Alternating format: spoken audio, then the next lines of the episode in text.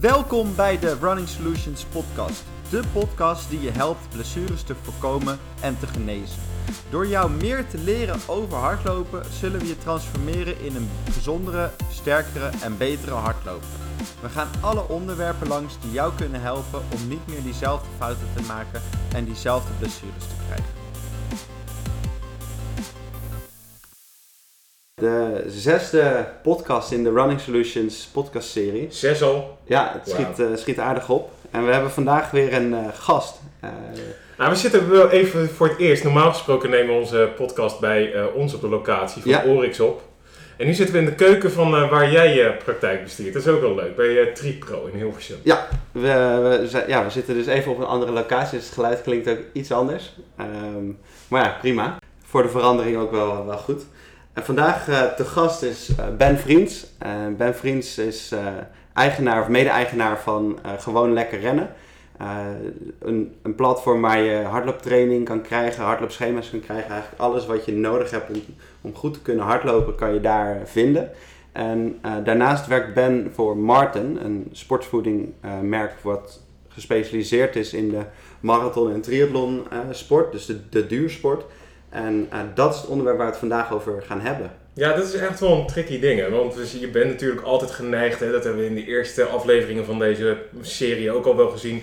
Heel veel mensen zijn geneigd eerst te gaan kijken naar schoenen, maar rommelen daar maar een beetje wat mee.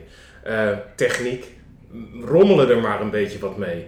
En uiteindelijk ook sportvoeding. En ik moet heel eerlijk zeggen, mijn expertise ligt puur op techniek en op krachttraining. Ehm, en ook al sport ik al nou ja, eeuwenlang. Maar ook ik rommel maar een beetje wat aan met sportvoeding, merk ik. Ja. Dus wat dat betreft is het wel heel goed om vandaag eens een keertje wat dieper daarop in te duiken. Ik denk dat ik de, de meest geïnteresseerde luisteraar ga zijn straks van de podcast trouwens. Nou, als je hem terugluistert, zeker. Ja. Hey eh, Ben, je, eh, welkom. Eh, Ja, dankjewel. Heb ik goed geïntroduceerd of ben ik wat vergeten? Nou, ik denk dat je het eh, goed hebt gedaan, ja. Nou, top. ja. Laten we dan meteen eh, ter zake komen. Je, je werkt voor Martin en eh, kun, kun je eens kort uitleggen wat Martin nou eigenlijk is? Ja, dat kan. Ehm Morten is een, ehm, Zweeds eh, sportvoedingmerk. Hè? Ehm, en het is revolutionair, want het is gebruikt eh, bij de, de sub-2-poging van Kipchoge. Daarbij gingen ze kijken eh, ja, of dat er iets eh, verbeterd kon worden aan de schoenen, aan de aerodynamica. ook aan, eh, aan de vorm waarin ze liepen hè, met eh, andere atleten. Ja. Eh, maar ook eh, de sportvoeding die werd onder de loep genomen. En dan Ehm. moeten we heel even eh, duid- verduidelijken. Dus Elite Kipchoge, de, de wereldrecordhouder op de marathon, die wilde toen onder de twee uur lopen. En dat project heb je het over. Juist, juist. En dat heeft hij twee keer geprobeerd en de tweede keer was het raak. En beide keren heeft hij met ons merk gelopen. Ja. Ehm, dus ja, wat, wat eigenlijk het bijzondere eraan was in het kort, ik denk dat we daar dadelijk nog wel dieper op ingaan, maar was dat hij de dubbele hoeveelheid aan koolhydraten kon gebruiken eh, ten opzichte van voorheen. Ja.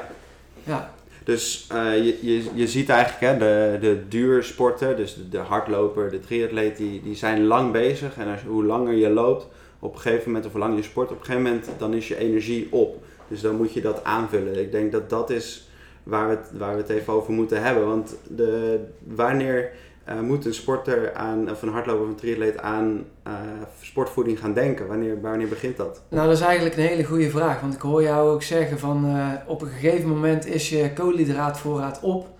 Ehm, maar, maar dat is eigenlijk niet waar. Het, het brein is de mastercontroller in deze. En het brein bepaalt wanneer dat jij gaat stoppen. Ja. We beoefenen vrijwillige sport. Hè, dus we zijn eh, ja, niet, worden niet achterna gezeten door een tijger of iets eh, dergelijks.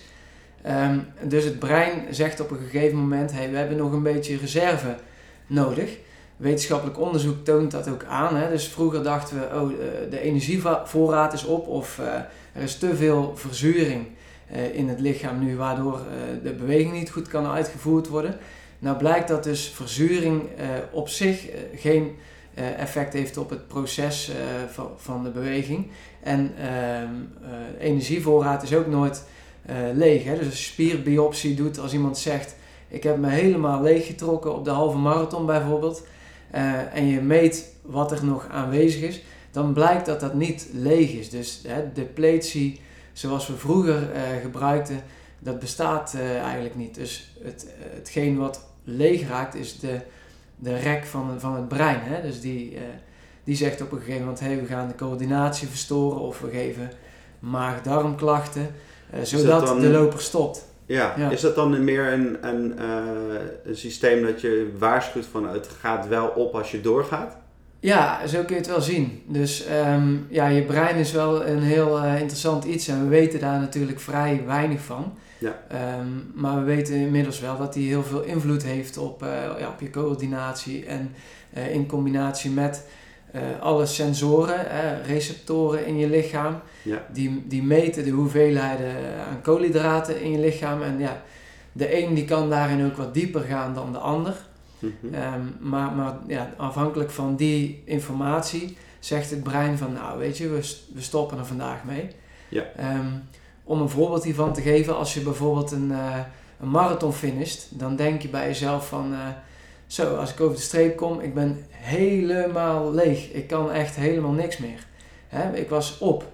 Maar dat is dus niet waar, want uh, zodra je een kwartier hebt stilgestaan en er zou bijvoorbeeld een nou, laten we die tijger gebruiken. Die zou uit het publiek springen en iedereen moet wegrennen. Nou, dan kun jij ook weer gewoon, gewoon rennen. Dus op bestaat in, de, in deze niet. nee, ja. maar er is dus wel een sweet spot van een moment van dat je zegt van nou, dan wordt die coördinatie en dan wordt die vermoeidheid wordt groter. Dus dan, dan is er zeg maar prestatievermindering, zou je kunnen zeggen. Ja, zeker. En dan is het dus interessant om het te gaan gebruiken. Maar even voordat je daarop verder gaat, want dat vind ik altijd een fascinerend iets.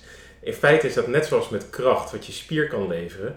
als je een sportschool ingaat, dan uh, denk jij dat je misschien maximaal uh, hoeveelheid kilo's aan het uh, opbeuren bent. Maar uiteindelijk is het maar 65 of 70 procent van wat die spier daadwerkelijk aan kan. Omdat je brein inderdaad die ruimte bewaart voor als het echt noodzakelijk is.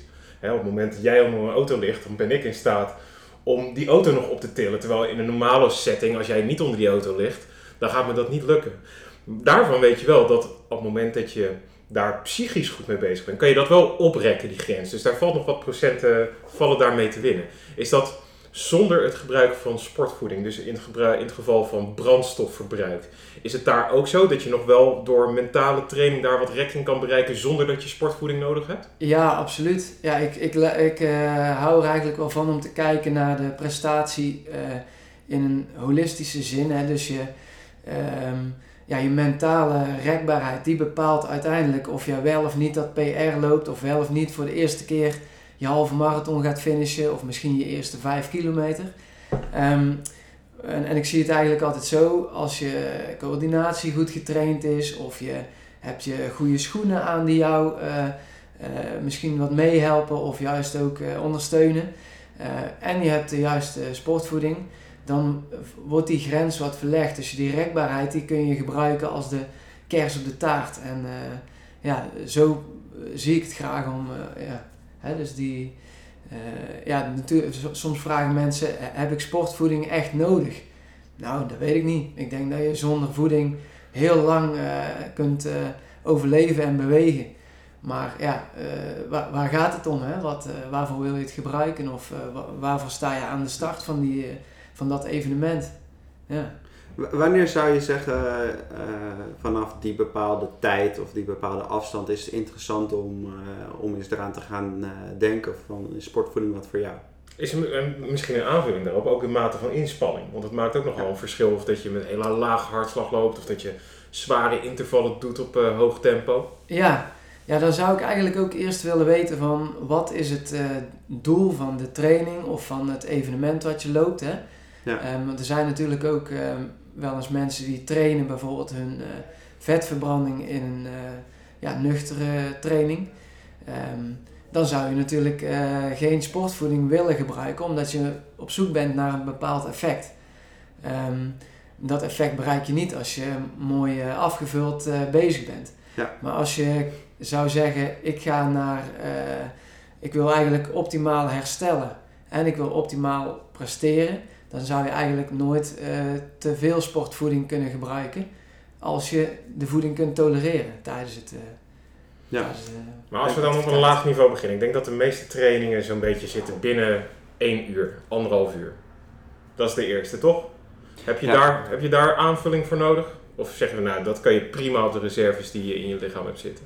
Ja, dat, nou, dat is wel een, een goede vraag. Want dit is dus eh, precies het dilemma waar heel veel mensen mee zitten. Van heb ik het nodig of kan ik het gebruiken? Dat zijn twee verschillende vragen, denk ik. Ehm, nodig denk ik niet dat je het hebt. Ehm, maar wat verwacht je van jezelf?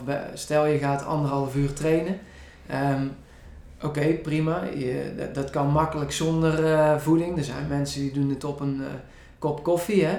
Eh, als je dat maar niet in één keer vanuit het niks gaat doen. En als je dan eh, zegt van nou ik wil morgen weer trainen of ik wil morgen een baantraining doen op snelheid. Dan zou je kunnen zeggen nou dan ga ik toch met sportvoeding trainen want ik wil sneller hersteld zijn. Eh, de immuunsysteem, depressie die volgt na een training. Eh, oftewel voor de luisteraars het moment waarop dat je even wat minder weerstand hebt. waarvan je lichaam moet, moet gaan herstellen de, de komende periode. Ehm, dat kun je verkleinen door eh, sportvoeding te gebruiken, bijvoorbeeld eh, tijdens je training. Of eh, alleen al door goed te hydrateren tijdens het trainen. Hoor ik, je daarmee? Ja. hoor ik je daarmee zeggen dat de, de eerste, het eerste criterium waarbij je gaat nadenken over het gebruiken van sportvoeding, is dat het totale trainingsvolume door de hele week heen? Ja, door de hele week. Maar ook in de andere cyclussen denk ik, de meeste trainers eh, die gebruiken periodisering. Hè, dus die denken na over een weekcyclus, over een, eh, een, maand eh, bijvoorbeeld, of over drie of vijf weken. En, en een, een macrocyclus van ja, een 12 tot 20 eh, weken, waarbij iemand toewerkt naar een bepaald doel. Ja, en, en, en over, dat hele, over die hele cyclus zou je moeten bekijken van ja, wat verwacht ik nu van dit lichaam? Welke adaptatie op training wil ik hebben? En ehm, ja, ga ik in mijn wedstrijd wel of geen sportvoeding kunnen gebruiken? Dus moet ik wel of niet met voeding gaan trainen? En hoe, hoe, welke hoeveelheden zou ik dan moeten eh, trainen? Klinkt misschien best complex, maar eh, ja. dat- Dat is, dat is misschien ook wel, net zoals met eh, de eh, conditie, conditie opbouwen, dat gaat vaak nog wel. Maar met techniektraining zie je in feite hetzelfde probleem als met dit. Het is al zo snel zo complex en hoe meer je weet, hoe minder je weet. Ja. En dan ga je er aanrommelen, wat ik met voeding ook doe. Nou, de- ik denk dat, de, dat het de kunst is, is om te kijken van wanneer zou je het over het algemeen adviseren. Wat, wat ik zelf bijvoorbeeld doe, hè, dat ik schrijf ook wat hardloopschemaatjes en voor eh, mensen zeg ik eigenlijk altijd, als je minder dan anderhalf uur loopt, zou ik er niet per se aan beginnen. Eh, dan, eh, tenzij je bijvoorbeeld zegt van ik ga een wedstrijd doen die net wat langer is, dan moet je er even mee trainen om eraan te wennen en zo. Eh, maar zodra je langer dan anderhalf uur gaat lopen, dan zie ik het zo dat je techniek gaat eronder lijden als je te vermoeid wordt, als je te weinig energie krijgt. Je gaat eh, eh, andere zaken van spierherstel en zo ga je belemmeren. En dan is de kans op blessures naar mijn idee, want dat is natuurlijk waarvan net ik kijk, is dan groter. Dus dan adviseer ik, na anderhalf uur moet je het gaan gebruiken. Ben, ben je het daarmee eens of doe ik iets helemaal verkeerd? Nou, daar ben ik het in, zekere zin eh, wel mee eens. Ja. Ja, dat, eh, de duur is natuurlijk, eh, heeft veel invloed op, op hè, aan het begin van een lange duurloop. Dat zullen de luisteraars denk ik ook wel herkennen. Hè, dan, dan voel je je eigenlijk goed, of misschien wel pas na een kwartier. Maar dan denk je van, nou, nou zit ik er wel lekker in. Terwijl het laatste stukje kan toch best wel qua techniek zwaar zijn. En in dat, op, in dat geval geldt dus die regel van, van de, ja, hoe meer koolhydraten worden waargenomen door je receptoren, hoe eh, beter je brein je zal laten functioneren. Ehm, maar daarom zou ik eh, niet per se zeggen dat het ook aan de, aan de duur ligt. Ehm, bij ons trainen ook veel mensen die dan echt op, eh, op snelheid een training doen.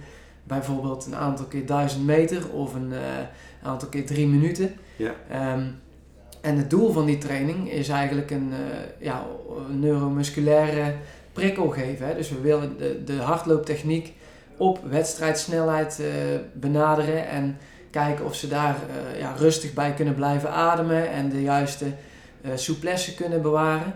Nou, als je dus een, een, een bidonnetje sportvoeding aan de kant hebt staan en je kunt tussen elke interval in je rust een slokje nemen, dan zal het brein je ook langer op een mooie techniek kunnen laten lopen. Ja. En, en dat is dan op, op dat moment ons doel van de training. Ehm, maar wij hebben ook wel eens trainingen op het schema staan waar we zeggen, nou ga lekker heel rustig in je eh, vetverbranding eh, lopen. En eh, dan, dan zouden we het niet adviseren en dan gaan ze misschien wel anderhalf uur. Ja. Hè, dus ehm, ik zou daar niet een standaard ja, vuistregel op kunnen zetten, maar ja, wat belangrijk is dat hardlopers dat ook ec- mee gaan experimenteren en Kijk wat voelen van werkt. wat voelt voor mij goed. Eh. Ja. ja. Dat is altijd een grote streep door de rekening. Hè? Want iedereen wil altijd gewoon lekker standaard één Ja, template hebben. En dat, je- dat je dat lekker kan afwerken. Ja. Het werkt dus ook met voeding gewoon nooit. Nee. Het is altijd weer maatwerk. En het verschilt ook nogal wat je vorig jaar hebt gedaan. Hoeft niet per definitie dit jaar ook voor je te werken. Nee, precies. Ja.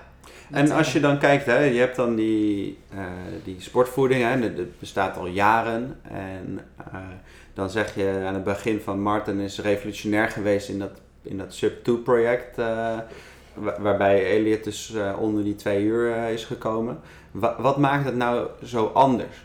Ja, ehm, nou eigenlijk wat het anders maakt, hè, voorheen waren heel veel hardlopers ook bang om sportvoeding te gebruiken, omdat ja, er tolerantieproblemen zijn in de maag. Ja. Als je loopt kun je je voorstellen dat je veel op en neer schudt.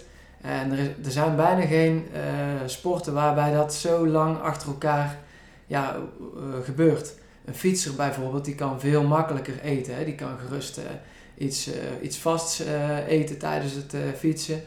Of eh, soms zelfs taartjes of fly of eh, weet ik veel wat. Ehm, en veel vloeibaar drinken zonder dat dat eh, ja, hinder eh, geeft. Ehm, en, en een hardloper die heeft daar veel sneller last van. Ja. Eigenlijk, ehm, ja, laat ik je vooropstellen, dit is een gemiddelde. Hè? Dus mensen konden zo'n maximaal 35 gram koolhydraten vloeibaar per uur eh, tolereren in de maag. Hoe komt dat? Ehm, nou, dat heeft dus te maken met, eh, met dat eh, ja, op het moment dat je gaat hardlopen, dan gaan, ehm, gaat het bloed bijvoorbeeld naar, vooral naar je benen en je longen. En de ma het maag-darm-systeem het wordt eh, ja, een beetje uitgeschakeld, omdat die processen ook niet goed werken als je veel eh, van de rest van je lichaam vraagt. En als Ja. er veel beweging is, hè, je kent het allemaal wel, als je gegeten hebt, dan wil je liever even uitbuiken op de bank dan ehm, gaan hardlopen of, eh, of ja, Ja. Iets, iets extreems gaan doen. En dat komt omdat dan ook de spijsvertering goed zijn werk kan doen de, ja, als, je- als je in rust bent. wordt natuurlijk vaak vergeten hè? Dat, dat, dat het verteren van voedsel, dat het echt super veel energie kost. Ja, ja. En ook dat eh, ja, het eh, zenuwstelsel wat daarvoor zorgt, hè, het eh, parasympathisch zenuwstelsel, dat, dat die heel erg van invloed is om, op, op je herstel. En prikkel je die met voeding of met meditatie of rust of veel slaap, dan zul je ook snel herstellen van een training. En ja, dat, als je met, altijd maar denkt, oh, eten is een pure noodzaak en ik ga meteen naar die... eh, die, die, dat bord spaghetti weer eh, hardlopen omdat ik anders geen tijd heb. Ja, dan, dan kun je afvragen van wat verwacht ik van dat bord eh, spaghetti wat hij gaat eh, doen. En eh, ja, hoe mijn darmen zich gedragen tijdens het eh, lopen. Ja. Ja. Dus, eh, dus je, je zegt eigenlijk van nou, je kon niet veel opnemen, dat is dus weinig eh, tijdens inspanning. En, en is dat dan wat jullie hebben opgelost? Ja, dus... eh, Nou, even, even ja, dus, volgens mij, jij zegt 35 gram koolhydraten per uur met hardlopen. vloeibaar, hè? Wat, ja, wat is het normaal gesproken? Of Even om een beeld te krijgen als jij gewoon niet aan het sporten bent of bijvoorbeeld aan het fietsen waarbij het veel makkelijker is. Ja, ehm, dit is ook weer zo'n vraag waar ik geen eenduidig antwoord op kan geven. Ehm, maar bij fietsers gaan we meestal uit van eh, 60 gram eh, aan koolhydraten Bijna per dubbele. uur. Ja, ja, en dat komt dus omdat die ja, relatief eh, stil zitten met hun, eh, ja, met hun maag. Hè. Eh, de benen die bewegen wel veel, maar de rest zit vrij stil. Maar ehm, als je in, in rust bent, ja, op, als je op de bank zit, ja, dan moet je je eens voorstellen dat als je een, ehm, ja, een, een groot pak friet en hè, van alles erbij eet, en nog een toetje en misschien soep van tevoren. Nou ja, eh, reken maar uit hoeveel koolhydraten erin zitten. Die, die eh, hoef je niet eh, eh, over te geven of, eh, of je krijgt daar geen eh, maag- of darmklachten per se van. Dus ja, het is heel afhankelijk van ja, wat voor eter je bent, hoeveel koolhydraten je in rust maximaal kan handelen. Maar ja, als je vergelijkt met een fietser, zie je al dat er een heel groot verschil is. Dus het is echt extreem beperkt als je aan het hardlopen bent wat je überhaupt kan innemen. Ja, en dan praten we nog over een gemiddelde, hè? want er zijn maar zat hardlopers die ik ken die helemaal niets, uh, niets kunnen verdragen. Een van onze eerste ambassadeurs, uh, Kenanisha Bekele, is wel een welbekende hardloper die nu de tweede tijd heeft op de marathon. Um, die kon helemaal niets uh, verdragen voordat hij met ons merk begon. Dus die liep een hele marathon met water. Hè? Dus wow. ja, ja. Dat, dat, is een groot verschil. Um, maar om op jouw vraag terug te komen, Jorin, uh, wat dan uh, echt werkelijk het verschil is in ons product, um, dat is de hydrogel technologie. Ja. Want eigenlijk kun je ja, zien dat heel veel sportvoeding hetzelfde is. Hè? Er zit altijd wat suiker in en wat zout. En wat, moet je wat water bij doen. Um, en sommigen gebruiken wat kleurstoffen, wat kleurtjes of smaakjes. Maar daar houdt het wel mee op. Hè? Dus uh, eigenlijk is sportvoeding simpel. Het zijn koolhydraten met een, met een bepaald zout. Dat zorgt voor de vochtopname. En de koolhydraten zorgen ervoor dat je dus bijgevoed wordt. Um, bij ons zitten er twee componenten eh, extra bij. Dus we hebben pectine en alginaat. Um, en dat zijn twee vezeltypes. Um, pectine komt onder de schil van een appel vandaan. Dus dat is een vezel die daar uh, voorkomt. En uh, alginaat is, uh, ja, vind je terug op een, uh, een zeewier. Ja. Um, op een, ja, een, een, een, bruine alg op een zeewier. En die, dat is ook een, een, een soort vezel. Ja. Um, als je ons product schudt, hè, we hebben zo'n doorzichtige bidon, dan zie je ook dat er deeltjes in ronddwarrelen in het begin. En dan denk je van, hé, hey, die, die lossen helemaal niet op. En het duurt wel vijf minuten soms voordat het voor je gevoel opgelost is. Maar eigenlijk lost het ook uh, helemaal niet op. Uh, want wat er gebeurt is als je water uh, schenkt bij de sportvoeding, ja, lost eerst de, de koolhydraten en het zout, die lossen op in het water. En, en de vezels die zuigen dat koolhydraat en zouthoudende water, die zuigen dat op. Um, dat betekent wat, wat je drinkt, hè, zijn dus allemaal volgezogen vezels met sportvoeding. Um, in je darmen daar heb je je darmwand, waarin eigenlijk je voeding wordt, uh, wordt opgenomen. Um, en je darmwand is eigenlijk heel geschikt om uit vezels uh, vocht en voeding op te nemen. Dus van oorsprong kunnen we daarmee fruit heel goed verteren en heel veel voeding en, en, vocht uithalen. Um, van bijvoorbeeld een sinaasappel eten, daar neem je meer vocht op dan dat je bijvoorbeeld een glas water met dezelfde hoeveelheid vocht drinkt. En dat komt dus omdat die sinaasappel het in vezels verpakt en dat in je darmwand uh, zit. Nou, dat doen we dus ook met die, uh, met die vezels. Um, en daarnaast, uh, deze twee vezels in, in deze combinatie, dus pectine en alginaat, die zijn pH-sensitief. Um, en pH-sensitief, dat betekent dat ze reageren op een zuur. Nou, uh, als je het dus vloeibaar drinkt, komt het in je maag waar we een zure omgeving hebben. Um, en, en zal het veranderen in een hydrogel. Dus die twee uh, vezels gaan aan elkaar kleven. Ja. Um, daardoor uh, nemen de receptoren in de maag niet meer waar dat er een koolhydraatrijke vloeistof is. Um, wat bij reguliere sportvoeding wel is. Um, en dan gaat de, de, doorgang naar de darmen, die gaat, uh, die gaat op slot. Dat fenomeen noemen we slow gastric emptying. Dus een langzame lediging van de maag. Ja. Um, als die doorgang normaal gezien dicht zit, dan gaat het natuurlijk klotsen in je, in je buik. Of uh, ja, de voeding wordt ook niet opgenomen. En je raakt steeds meer verzadigd, je krijgt een vol gevoel. En misschien moet je wel overgeven of je brein gaat je darmen alvast leegmaken om die hoeveelheid koolhydraten uh, door te laten kunnen gaan. Um, en, en dat zijn de ongemakken die we dan ervaren tijdens het sporten. Waardoor we soms voorzichtig zijn geworden met het uh, nemen van voeding. Is dat ook de reden dat je, ik heb het zelf nog wel eens, als ik echt een hele lange training heb gedaan, dat je, dat je bijvoorbeeld op de fiets, dat je echt na 7 of 8 uur trainen, dan heb je gewoon doorgegeten. Maar ik ben de hele rest van de avond ben ik echt beroerd ervan dan. Ja, dat kan. Ja, ik, ik weet niet wat, uh, wat het uh, beroerd zijn of dat het een effect is van je training. Met andere woorden, ik weet niet hoe diep jij gaat in je. Ja, ik ga best, Nee.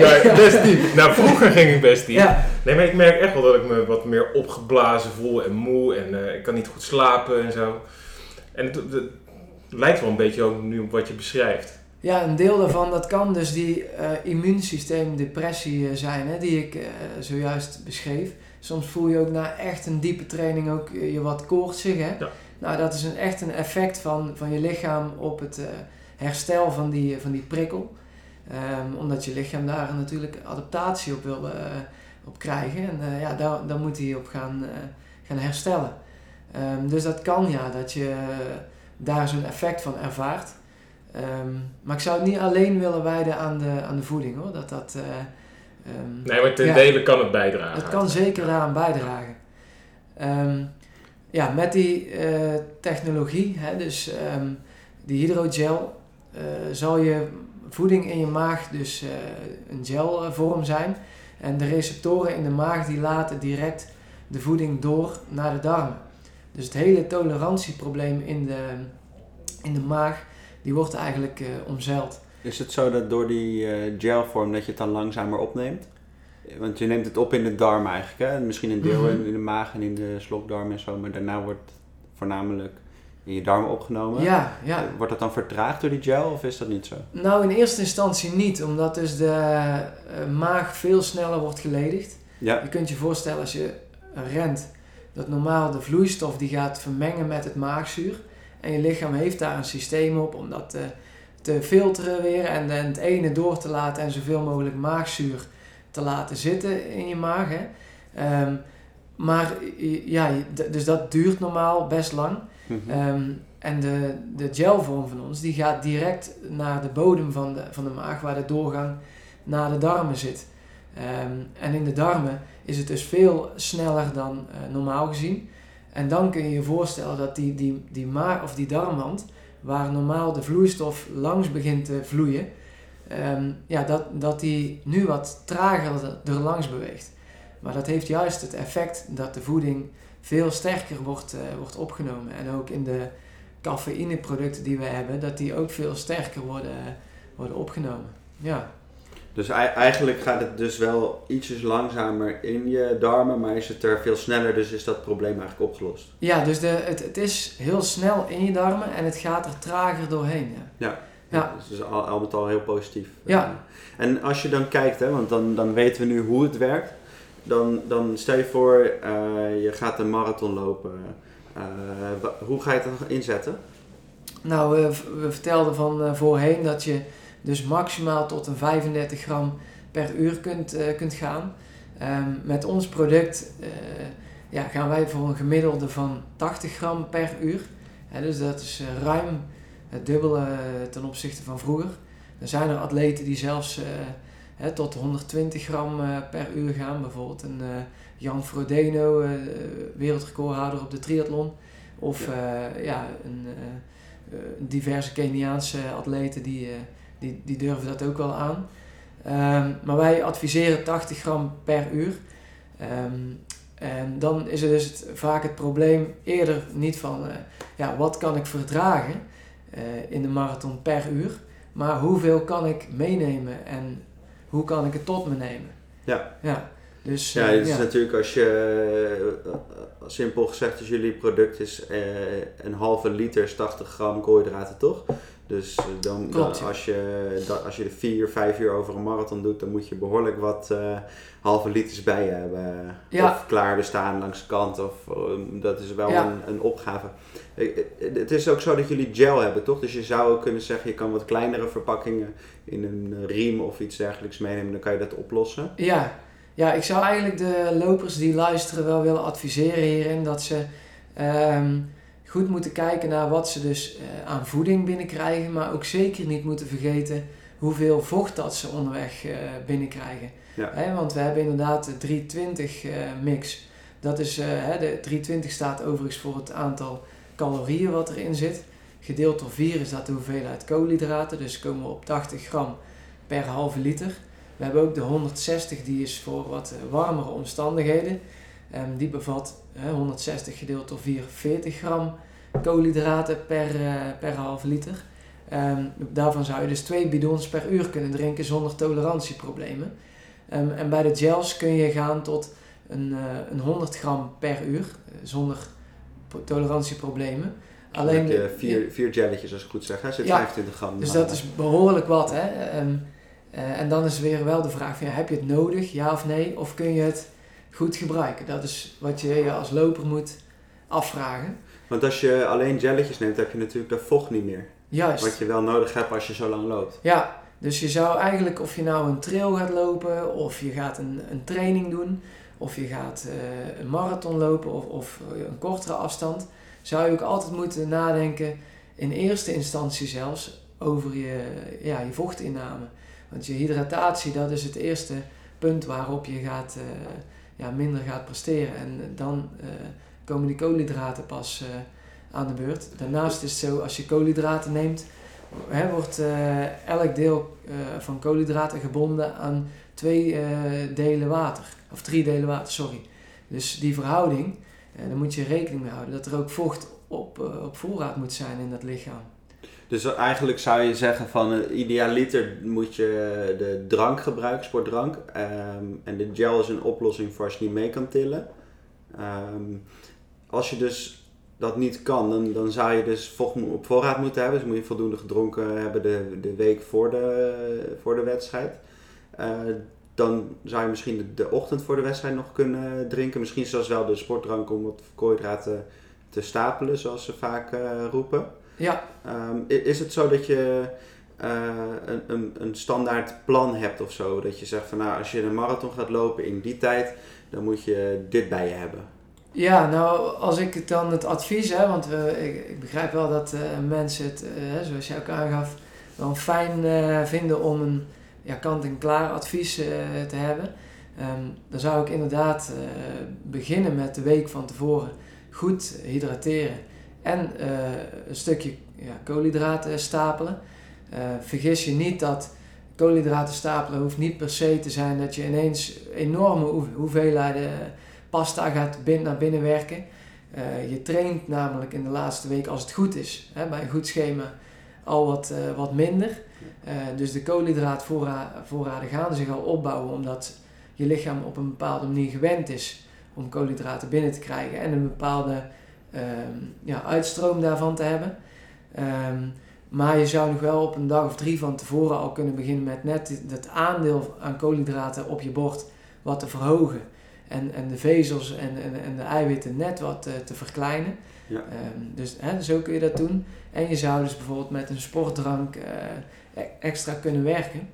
Wat we, Ja. eh, ik, ik werk natuurlijk veel met eh, Afrikaanse toplopers en wat wij ze altijd adviseren of wa- wat ze doen is eh, voor de, de dag voor de wedstrijd, s s'avonds bij het avondeten, eh, inderdaad een hoger, hoger aantal koolhydraten op het bord, maar de totale hoeveelheid niet zoveel meer.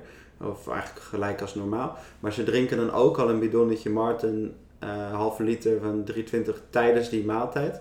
Ehm, en dan doen ze dat ook nog de ochtend van de wedstrijd zelf, zodat ze eigenlijk al dus twee keer 80 gram eh, opgedronken hebben eh, in voorbereiding op de race.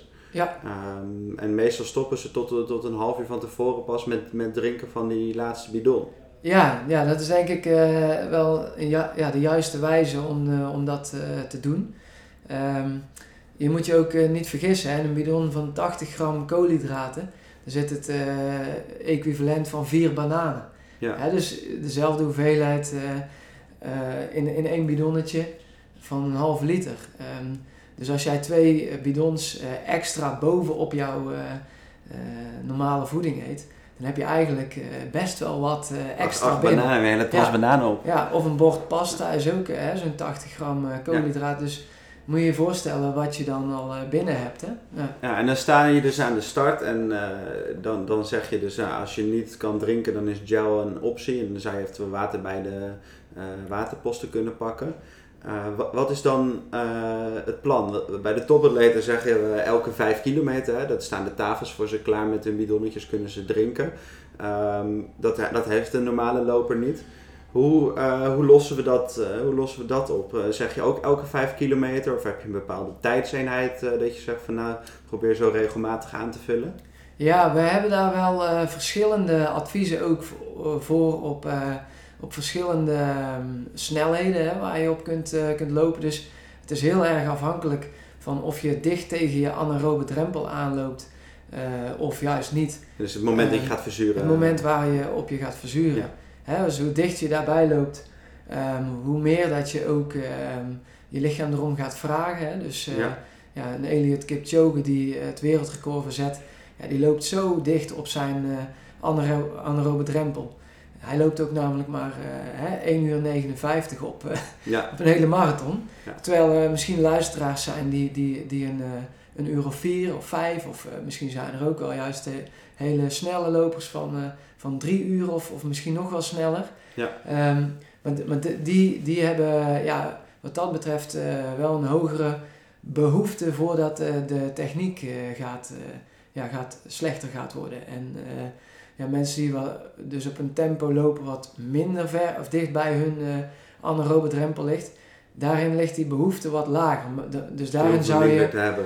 ja, het advies ook wel even kunnen bekijken op eh, morten.com. Of eh, ja, ik denk dat, dat ja, Running Solutions daar ook altijd wel een vraag over kan beantwoorden. Ja, wat misschien een goed idee is, is volgens mij, als ik het goed heb, eh, hebben jullie daar standaard plannen voor bepaalde tijden die je kan lopen. En dan hebben we het voornamelijk over drie uur en langer. Ja. Eh, want daarna wordt het toch eh, al wat, wat tailor-made, zeg maar. Ja, misschien is het een goed idee dat we bij de uitwerking van de podcast op de website gewoon die plannen of die, die, die voorstellen daarvoor bijzetten. Kunnen mensen het gewoon zien. ja, dat is een goed idee. Ja. Maar dan heb je dus eigenlijk wel dat je met enige regelmaat tijdens zo'n wedstrijd moet aanvullen. En, en, en daar, staat, daar staat dan online hoe dat, eh, hoe dat moet. Ja, ik zou erbij wel ook willen zeggen van eh, sta je niet blind op alle adviezen die je leest op internet. Eh, maar ga ook zelf eens in je training ermee aan de slag. Ja, ik kom nou bij, veel bij fietswinkels. en dan merk je dat fietsers eigenlijk heel erg gewend zijn om in de training sportvoeding te gebruiken. Eh, terwijl ze eigenlijk weinig eh, evenementen doen. En bij een hardloper is dat precies andersom. Hè? Dus die trainen heel eh, of doen heel veel evenementen.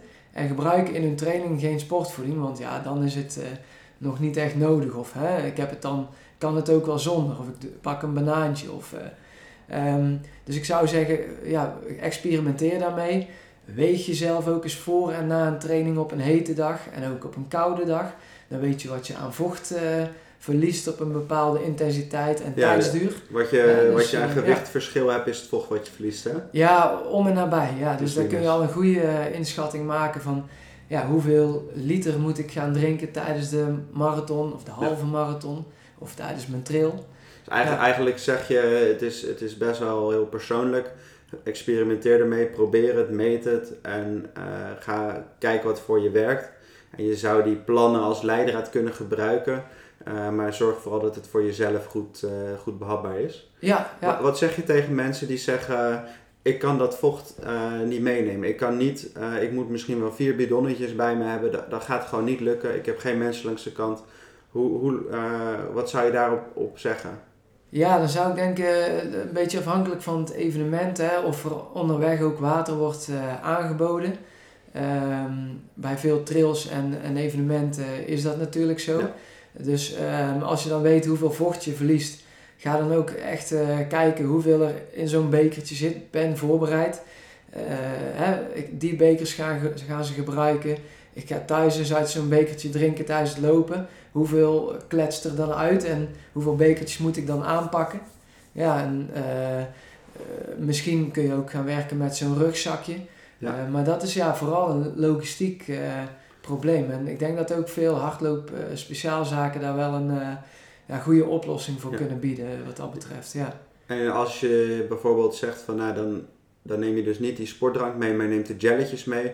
Dan zou je dus zeggen eh, drink dat water wat, wat ze aanbieden eh, erbij. Ja. Ehm, en als ze nou zeg maar een andere sportdrank aanbieden bij de wedstrijd dan, dan de Martin die je zelf in je training gebruikt. Is dat eh, een optie of is dat echt uit een boze? Nou ja, het is, een- kijk, is het een eh, optie? Ja, het is een optie. Want eh, ja, stel je hebt echt behoefte aan, aan, aan, aan suikerhoudend eh, drankje. Ja, dan kun je het aanpakken. Botst dat niet met elkaar? Nou, kijk, ik, ik durf best wel te zeggen dat de hydrogel van Morten daar niet mee gaat botsen.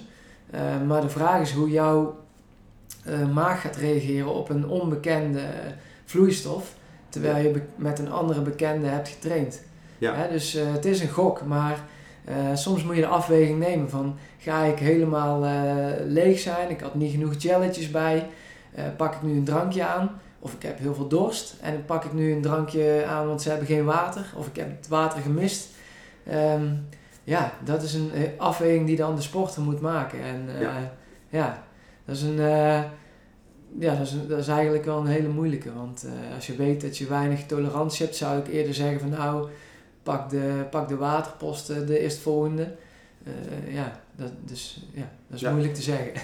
Maar wel duidelijk, duidelijk dat, Ja. eh, daar- kunnen de luisteraars wel wat mee.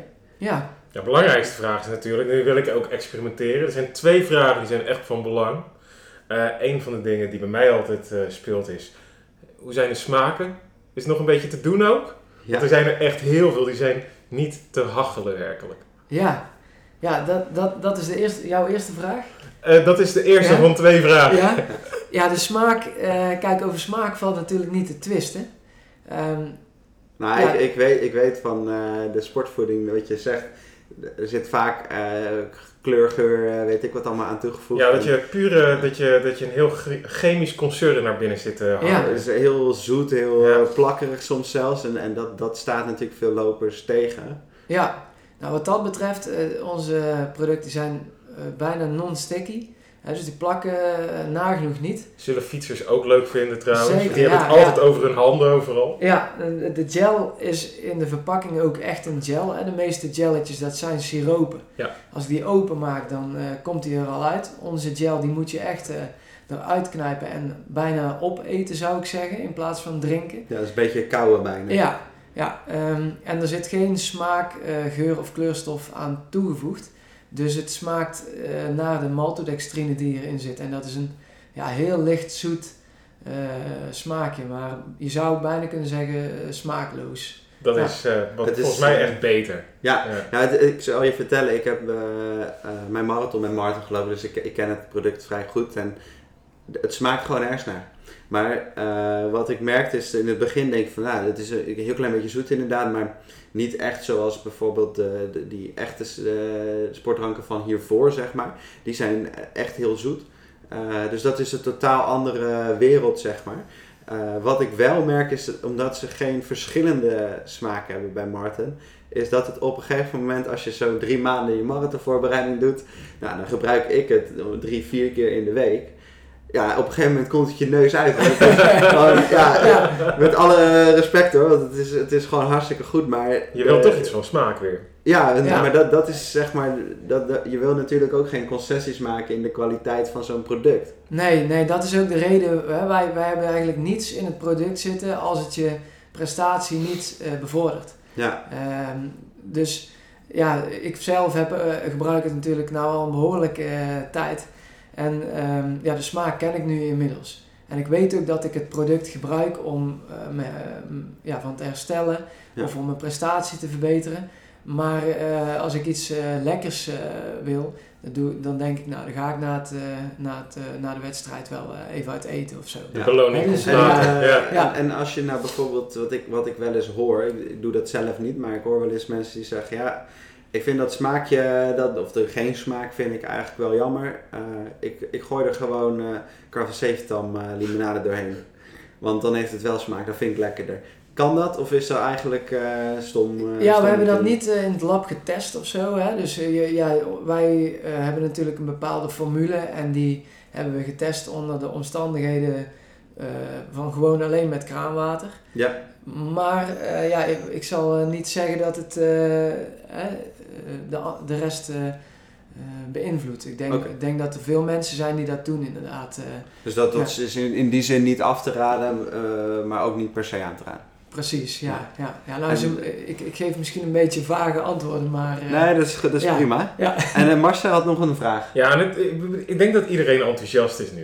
Ik bedoel, iedereen die zichzelf serieus neemt in sport en die bezig is met sportvoeding, is denk ik een hoop wijzer geworden de afgelopen, wat is het, 40 eh, minuten of zo? Zoiets. Ik, ik denk dat, dat het niet alleen de, de, de fanatieken of die zichzelf serieus nemen, maar als jij eh, een marathon gaat lopen of een halve marathon en je gaat daar serieus lang over doen, dan moet je gewoon even goed nadenken. Precies. Moet ik wel wat, wat innemen? Dus je moet al heel snel moet je inderdaad gaan kijken naar sportvoeding omdat het zo'n relevante factor is. Het is uiteindelijk toch de benzine waar je motor op loopt. Dan is natuurlijk de belangrijkste vraag, waar koop je het eigenlijk? Ja, ja, we hebben verschillende verkooppunten. Hè. Dus ehm eh, Jorin van Running Solutions die verkoopt het ook. Ja. Ehm, maar onder andere ook eh, webshops, eh, de meeste hardloopspeciaalzaken, daar, eh, daar ligt het. Dus wat dat betreft is het goed verkrijgbaar. We hebben ook onze eigen webshop natuurlijk nog online, www. morten.com. En Morten schrijf je. Eh M-A-U-R-T-E-N. Niet onbelangrijk om Ja. te weten als je moet spellen. Misschien Ja. is dat nog wel geinig om te, om te vertellen. Want jij vroeg me laatst van, eh, to- toen wij op de expo stonden, waar eh, komt die naam eigenlijk vandaan? Ja, Of is dat niet eh Jawel, ja, voor onze podcast? Die Afsluitende anekdote Ja. kan altijd, Ja? toch? ja, Ja. laat- Ja. laten we hem daarmee afsluiten. Ja, want het, ehm, het merk begon eigenlijk met een eh, aantal eh, Zweedse ja, wetenschappers. Ehm, en, en Morten eh, met een eh, O met eh, twee puntjes erop. Hè? Of of zo'n dakje, ik weet het niet precies. Die, die wilde een triathlon doen. En dat was dus een, die was in het gezelschap van, van een paar sport- en, en medicijnwetenschappers. Ehm, en toen kwamen ze op eigenlijk gewoon een, feestje, geloof ik. kwamen ze op het idee van: hey, laten we de hydrogel-technologie die in de farmaceutische industrie wordt gebruikt om, om maagbeschermers rond eh, medicatie te doen. eh, laten we die eens gaan proberen toe te passen op die eh, sportvoeding die jij voor de triathlon nodig hebt. Ehm, en, en die eh, Morten, die heeft daarmee dus met een, een zelfgebrouwen eh, drankje, heeft hij zijn triathlon eh, gedaan. En, en dat leek te werken. Nou, er was nog helemaal geen eh, onderzoek aan, eh, aan gedaan. Of, eh, het was wetenschappelijk nog, nog niet eh, onderbouwd of onderzocht. Maar hij ging er heel erg goed op. En eh, ja, toen eh, zijn, zijn die eh, heren gaan zoeken naar, eh, naar, het, eh, naar investeerders. En dit plan gaan uitrollen onder de topsporters. Waarbij het ook ja, enorm goed werkte. Bijvoorbeeld bij die Kenanisha Bekele. Die Ja. eerst alleen water kon eh, drinken. En toen ze het zelfgemaakte goedje gingen testen, kon die dus ineens sportvoeding eh, gebruiken. Ehm, en zo zijn, zijn ze eigenlijk vooral met eh, good practice, hè? geen evidence-based, maar gewoon eh, good practice, gewoon doen. Eh, eerst een jaar aan de slag geweest in de topsportwereld. En pas later is het op de markt gebracht voor, voor ja, consument. Ja. Ehm, en werd er de naam Morten aangegeven. En, en de spelling is veranderd omdat de meeste toetsenborden niet Ja. dat, dat Scandinavische tekentje hebben op de, op de O. Nee, en dat wordt dan lastig intypen in je Google browser. Ja, Ja. precies. En eh, zo, zo is eigenlijk eh, de naam eh, ontstaan. Ja. Ah, gaaf. Ja, ik dank je wel. Ik heb in ieder geval waanzinnig veel weer geleerd vandaag. Ja, ik denk dat het voor de luisteraar ook absoluut eh, super interessant is. Ik kan me zo voorstellen dat er mensen zijn die nou straks vragen hebben. En wat, eh, wat we dan denk ik best kunnen doen is dat ze mij eh, mailen eh, op contact.runnershoes.nl Eh, en dan, eh, dan speel ik ze door naar Ben en dan krijg je gewoon antwoord eh, op de vragen die, die je hebt. Als jij dat ook goed vindt. Zeker, ja, daar, daar En- sta ik voor open. Ja. Ja. Ik denk dat we op die manier iedereen ja, die nog vragen heeft goed kunnen helpen. En dan op die manier iedereen een goede eindtijd op zijn training of op zijn marathon kunnen, kunnen helpen. Of whatever het doel is Ja. van de sporter. Ja, behalve dat denk ik ook een goed, goed herstel. En eh, ja, ik zou ehm, eh, om daarbij aan te sluiten ook willen zeggen tegen alle lopers die luisteren. eh, ja, zoek die, eh, die trainer op of zoek die fysiotherapeut op die daar verstand van heeft. En ga ook het gesprek daarmee aan. Want er zijn in Nederland heel veel mensen die, die wat weten van, van voeding. Ja. De hardloopspeciaalzaken. Hè, dus focus je niet altijd alleen maar op, op die...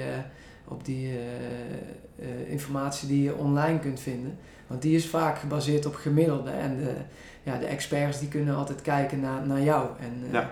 dat, dat zou ik eigenlijk eh, nog willen meegeven. Ja. Ik stel voor dat we een bidonnetje gaan doen. Ja, we gaan een bidonnetje drinken. Ja. Tot, eh, tot slot, Ben, hartstikke bedankt. Ehm, wat ik nog zou willen zeggen tegen de luisteraars is: wil je eh, goed geholpen worden bij je training? Wil je groeien in je, in je eh, whatever afstand je loopt? Wil, wil je sneller worden? Wil je verder lopen? Eh, zoek Harder, ja. gewoon lekker rennen op. Eh, dus gewoon lekkerrennen.nl. Eh, dat is wat Ben ook doet en daar is hij hartstikke goed in. Dus wil je je hardlopen verbeteren, ga daarheen. En eh, dan eh, ga je denk ik een stuk beter lopen. Bedankt voor het luisteren naar de Running Solutions podcast. Heb je vragen naar aanleiding van deze podcast of zijn er onderwerpen die jij graag besproken zou hebben in de toekomstige podcast? Laat het ons dan vooral weten. Dit kan je doen door te e-mailen naar Running Solutions of laat even een comment achter onder de Apple Podcast, eh, in Spotify of de andere podcast services waar we te vinden zijn.